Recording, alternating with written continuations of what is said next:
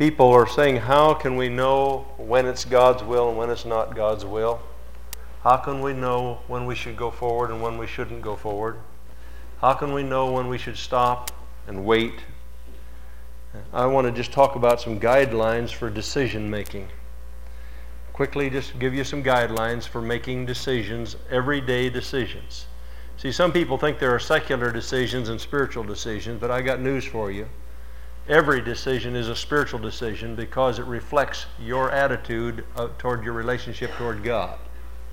Every decision you and I make will have to take into consideration how does this affect my relationship to Jesus Christ.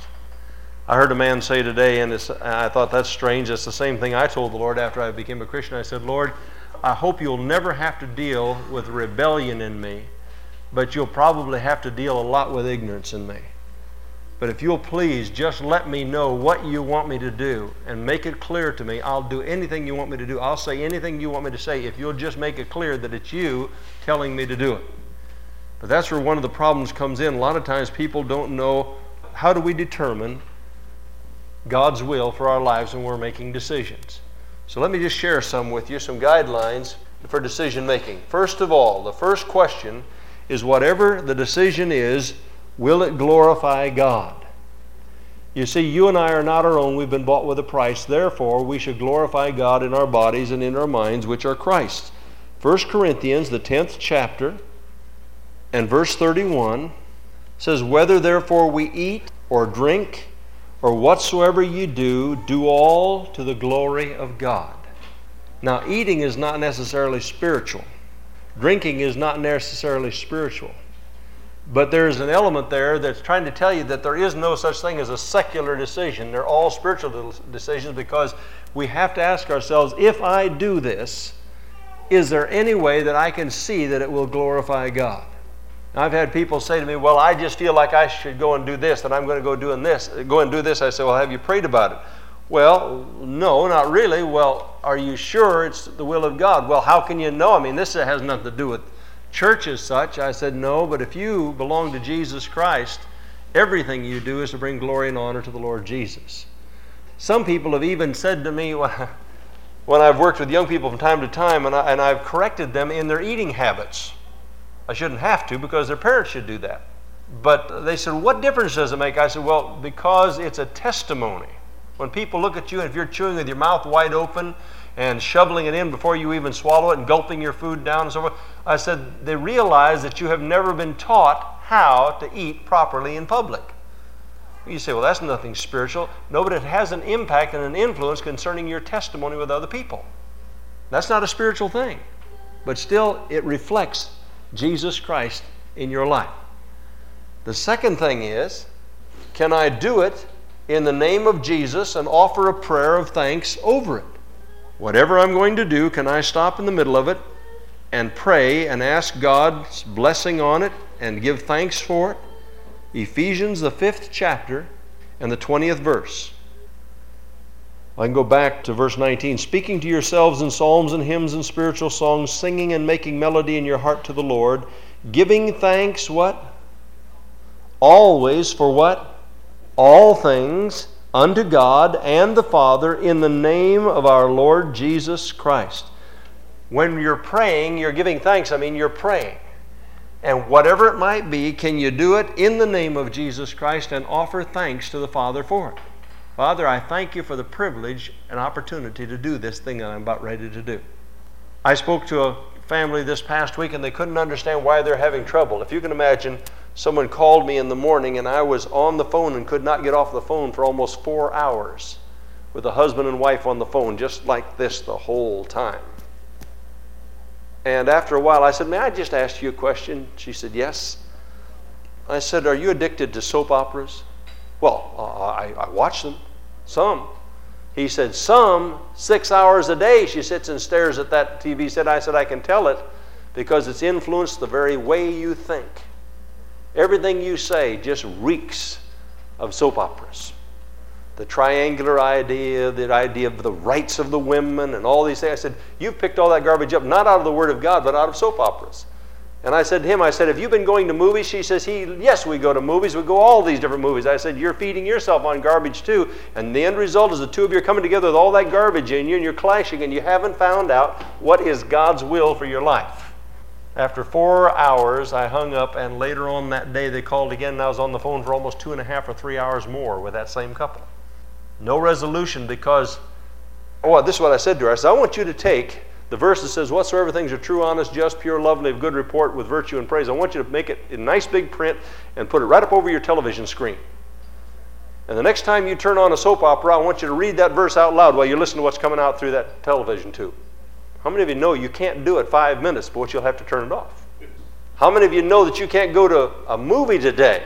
The G rated movies today were the ones that we wouldn't look at when I was a kid as a Christian. I wouldn't even go to them the cursing, the smoking, and the swearing, and the drinking, and everything else that's in some of these that are PG, right? PG, I'm sorry. You can tell how much I pay attention to them. They're supposed to be the mild ones. But I just say, parents, if you're going to send them, I want you, before they go, I want you to, in the name of Jesus, offer a prayer of thanks to your Father, Heavenly Father, for the privilege of being able to go and absorb and soak up that slop. Okay? Before you go, kids, I want us just to pray. Father, I thank you for the privilege of being able to let my kids go and see this movie because there's something there that they'll probably be able to bring home and glorify you with. You say, now you're getting awfully legalistic. No, I'm just telling you, if you want to see if something's God's will, does it meet this criteria? Can you do it in the name of Jesus and offer a prayer of thanks over it when you're through? I want to tell you something. Way back when I was a teenager, I went to a movie after I was a Christian and the things that I heard then, I'm talking back, back in 1950, 51. I walked out and the Spirit of God just spoke to my heart, and I said, Lord, I feel so empty inside. I shouldn't have listened to that. And I stood on the sidewalk out there and said, Lord, I don't need that anymore the rest of, the rest of my life. I don't need that anymore. Those that are around our house know that I'll go to my chair and sit down on Friday and pick up the television guide to see if there's something on that's really of interest, and it'll still be set on Monday. I don't find that much anymore to even look at on television. I'm too busy, first of all. But secondly, you have to be so picky and choosy to find out what something is good because I can't do it in the name of Jesus and offer a prayer of thanks over it. Now, if you want to begin to clean up your home and clean up your act, use these guidelines. Thirdly, will it focus my attention on things or will it help me to spend more time with the Lord Jesus Christ? Mark 4:19 whatever I'm getting ready to do, will it focus my attention on things? I've seen families that were regular churchgoers buy a big boat. And then I've seen, well, the only time we can use it is on Sunday because we work all week. And so out they go on Sunday, and after a while, they miss out on one service, and before long, another service, and before long, another service. Before long, they don't go to church anymore. I've seen people, and I'm just talking about a boat in particular, but there are many things that will keep us involved with things. Mark 4:19, Jesus was talking about the sower that went forth to sow seeds, and some of it fell amongst the thorns. He says, And the cares of this world, and the deceitfulness of riches, and the lusts of other things entering in, choke the word, and it becometh unfruitful. We become barren. We become fruitless from it.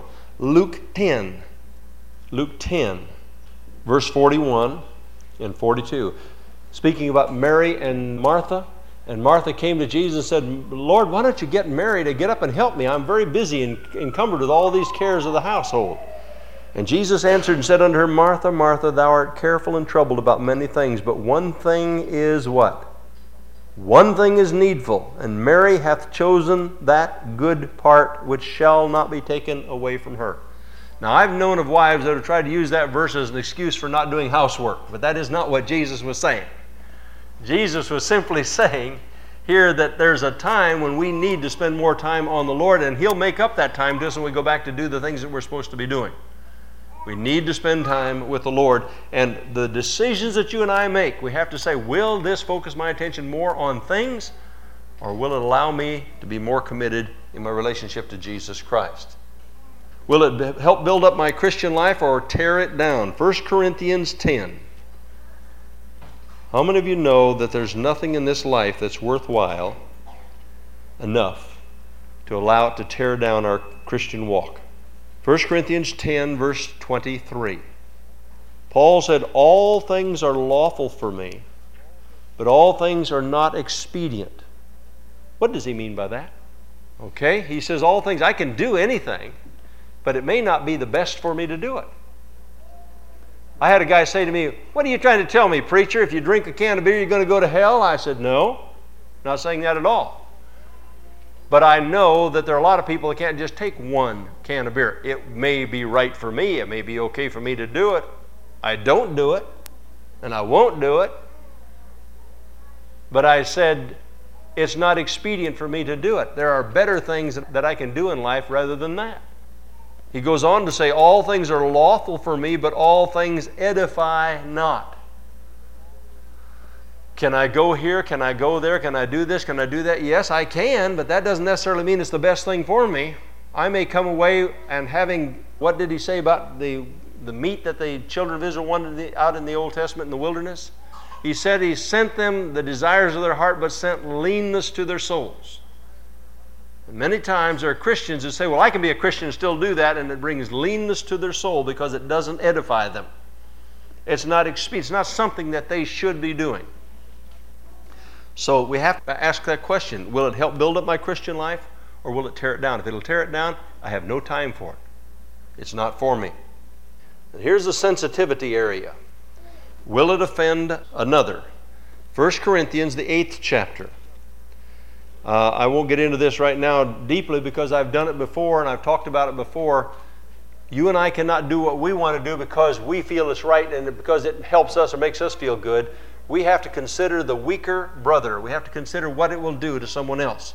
And the best example I've given time and time again was of a parents, some parents that I talked to years ago and they felt there was nothing wrong with social drink. And I said, It may not hurt you, but it will hurt someone along the line who's weaker than you. And they laughed at me. Only about six months later to find out their son was lying face down in a mud puddle, drunk from going to a keg party. He couldn't handle it. He had learned to drink at home, but when he went out, he couldn't handle it, and he became an alcoholic and had to have treatment to even get away from that thing. Now, that's why they said, well, it's okay for me to do it, but I said, but you're going to be influencing others. I might be able to go and have a, a glass of wine or a glass of beer, but that doesn't mean I can do it for fear of what it might do in another. If it tears another down or offends another, I must not do it. 1 Corinthians 8, starting with the 11th verse. And through thy knowledge shall the weak brother perish? Let's go back for the, the verse before that. For if any man see thee which hast knowledge sit at meat in the idol's temple, shall not the conscience of him which is weak be emboldened to eat those things which are offered to idols? And through thy knowledge shall the weak brother perish, for whom Christ died. But when you sin so against the brethren, when you what? What Paul call that? What did he call it there? When you sin like that against your brother, Oh, you think there's nothing wrong with it whatsoever, but uh, defends your brother. He says, You're sinning against that brother. And wound their weak conscience, you sin against whom? Christ. Not just the brother, but you're sinning against Christ himself. Wherefore, if meat make my brother to offend, I will eat no flesh while the world standeth, lest I make my brother to offend. Now, Paul wasn't saying I'm not going to eat any meat, but he said if eating that particular type of meat meat that had been offered to idols. If eating that, there's nothing wrong with the meat, he said. There's no other gods. Those idols are not gods. But he said, if just doing it causes a brother to stumble, I would go without meat the rest of my life. And then the last one. If there's still doubt after all of these prerequisites, if you still have doubts, don't do it. Don't do it. I was listening to some of Larry Burkett's teaching today, and, and he was talking about people that got into get rich quick schemes. And he said he had some men who were very, very, very successful in business, had more knowledge of business than he did, that were sitting there in a meeting to, talking to him about some get rich quick schemes. And he said, as they were talking about all these things, he said, one biblical principle after another came up in my mind that they were violating. But he said, I've found a quicker way in all the years that I've counseled, rather than come against them with biblical principles, I just turned to their wife and said, what do you feel about this down in your heart? Now, the wives weren't involved in the business world at all. They were just their wives. Just their wives. They said, Well, I don't know why. I don't understand all there is, but I just don't feel right about it. And I like what Larry said. He says, You know, sometimes we get so excited about wanting to do what we want to do that God says, Well, I have to bypass you. I'll go to the other part of you and say, Will you please stop that dummy before he gets in trouble? Our wives, through intuition, by the Spirit of God speaking to their heart, giving them an uneasiness in their heart, many times can see more than the finest businessman on earth. I have a business friend of mine who years ago I warned him not to make a decision he made. I didn't know until just uh, last year that at the same time his wife said, No, don't do that. But what does she know about it after all? And after all, I've had years of business experience in Acumen. I know more about this than what she does. And she said, Honey, please don't do this. He went down and did it, and I want to tell you, he lost everything. All of his businesses. He had six business places, lost it all, had to put four mortgages on his house, had to sell his motorhome, his boats, all these things, just to keep his head above water. His wife doubted and says, Don't do that. But he wouldn't listen. I want to tell you something. If you're married and your wife is a godly woman and prays about things, and you think that full steam ahead and she says, Don't, I want you to write down in the back of your Bible, every time I do that, I can expect to fail. Why? Because God, first of all, is going to cut off your prayers. You aren't respecting your wife. And it's just doomed to fail. You say, well, she's always negative. That means she doesn't trust you. This couple I was talking to the other day, I said, why are you feeling this way toward your husband? He has been very successful in business. Yes, but it's such and such and such and such and such and such and such and such. And she went right down the line, very historical. All the times he had done things to hurt her to where she didn't trust him anymore. I said, Don't blame her for being negative. You have brought her to the place where she doesn't know what to expect from you. Why don't you become transparent with her and let her know you love her and you really have her interest at heart and that promise her you won't make a move until she is fully acknowledges that it's right and the, and the right thing to do? But it's like somebody said, there's some people that have violated so many biblical principles, you think the easiest thing to do, just shoot them both and let God sort them out when they get to heaven. But after you've gone through all these other five, when you come down here, if there's still doubt, don't do it. Romans chapter 14 and verse 23. He that doubteth is damned if he eat, because he eateth not of faith. For whatsoever is not of faith is sin. If you can't go into something and say, This I really believe is the will of God, I really believe that I've prayed about this and I have a good feeling about this and I, I can step out into it, then don't do it. If you have that good feeling when you've prayed about it and you really feel this is the will of God, then sit back and relax. Because in God's time, it'll work out the way it's supposed to work out. Or God's got a lesson He wants to teach you in the midst of it. You see, we can't lose no matter what. It'll either work out and everything will be rosy and glorious, or else we'll go and experience that later on when we come out of it, we'll be able to help others. Because steps of righteous men are ordered of the Lord. And if you don't have any doubts in the matter, based upon biblical principles, no doubts in the matter, based upon the fact that you've covered these other five things, if there's no doubt, full steam ahead. But if there's doubt, stop. It's not worth it. Any questions about these guidelines for making decisions? Do you think you could stay out of a lot of trouble if you just follow these? Anything you could add to these? What's the definition of laziness? Definition of laziness accepting anything but excellence in anything you do. How many of you know if you win a soul to Jesus Christ 2,000 years from now, you will have no idea how many thousands and thousands and thousands of souls can be saved if you save a baby's life? Mm-hmm. Yes, and then pray for those babies that have been saved, that the Lord will save them and use them for His glory. There have been babies that were not wanted when they were born and adopted out, that later on accepted Jesus Christ and have had mighty ministries. There have been people, young people, that have been thrown off by society completely and I think of one black man who raped and killed a white nurse up in Pennsylvania, and he was put in prison for it.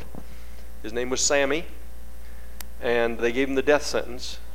And while he was in prison, I mean, everybody was so angry at him because she was one of the most popular school teachers in the area. She had won awards and everything else, and it was just a violent death.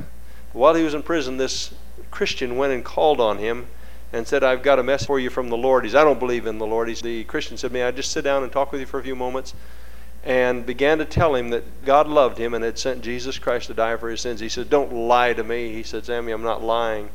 I have no reason in the world to come here to this death row to tell you this except God told me to come and tell you that He loves you and that you can be forgiven your sin. That man fell on his knees and began to weep and say, Please don't say that unless you mean it because nobody has ever loved me. He said, When I was small, my father was an alcoholic. He got in a fight and he was killed. He said, My mother left me and I had nowhere to go, and I have lived off the streets ever since I was a little child. And he said, I had to grow up learning how to defend myself. He said, No one has ever loved me. Don't tell me that if you don't mean it. And so he read scriptures to Sammy, and Sammy wept his way to the Lord on death row. And he said, Do you have something I can read? He said, You can have my New Testament. And he said, Every moment there was light, Sammy would sit there and read the New Testament over and over again. Pretty soon he got him. He said, Hey, anybody else out there that can hear me?